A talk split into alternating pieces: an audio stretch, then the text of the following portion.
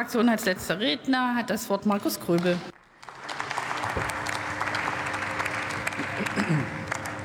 Frau Präsidentin, liebe Kolleginnen und Kollegen!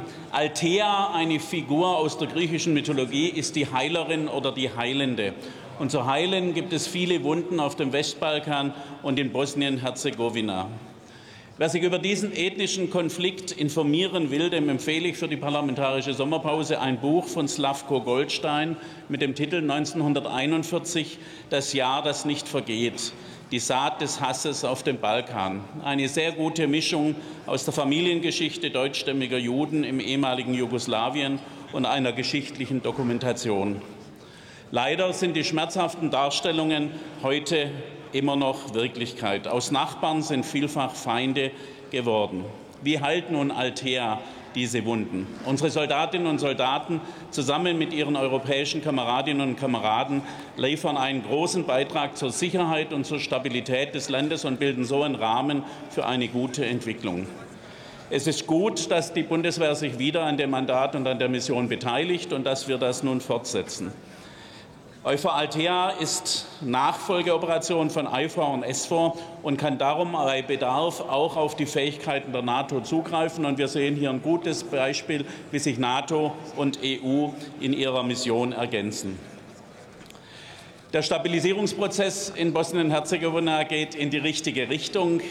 Äh, es wurde schon wiederholt auf die Wahlen im Oktober hingewiesen und auf den EU Kandidatenstatus im Dezember. Die militärische Präsenz von Euphor Althea hat dies mit ermöglicht. Der Weg zum EU-Beitritt ist aber noch lang und steinig. Bosnien-Herzegowina muss bis dahin noch viele Reformen durchführen, und diese Reformen müssen von der EU auch konsequent eingefordert werden. Es darf keine falsche Toleranz geben.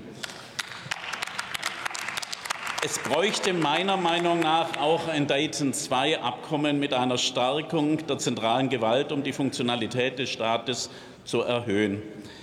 Nicht jeder unterstützt die Orientierung an der Europäischen Union und am Westen. Der Präsident der Republik Klaus Serbska, Herr Dodik, verfolgt eine Abspaltungspolitik und sucht die Nähe zu Russland. Diese Separationsbestrebungen muss die Europäische Union klar entgegentreten. Dodik möchte keinen starken Staat Bosnien-Herzegowina, aber auch nicht wirklich nach Serbien. Er möchte Herrscher in seinem Bereich sein und so seine Geschäfte machen können. Dazu behindert er, wo er kann, die Zusammenarbeit mit der Zentralregierung. Wir kennen ähnliche Entwicklungen auch im Kosovo.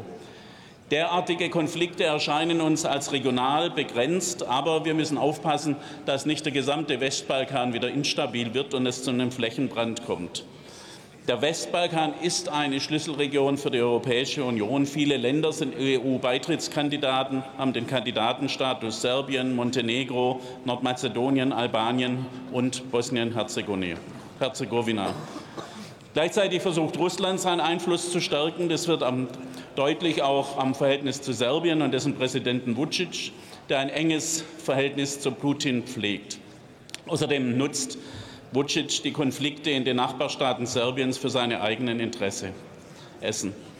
Die EU hat ein starkes Interesse an einem stabilen Westbalkan, der sich an den europäischen Werten orientiert. Es ist also unerlässlich, dass wir mit Euphor Altea Präsenz zeigen und unseren Beitrag leisten. Altea dient auch als Frühwarnsystem, wenn sich die Entwicklung in die falsche Richtung begibt. Altea ist ein Auslandseinsatz mit zurzeit genau 28 Soldatinnen und Soldaten. Diese Sicherheitsoperation zeigt, Herr Kollege Lukassen, dass Landes- und Bündnisverteidigung und internationales Krisenmanagement nicht immer scharf voneinander abzugrenzen sind und eines das andere unterstützen kann. Ich danke, ich danke unseren Soldatinnen und Soldaten und Ihnen für die Aufmerksamkeit.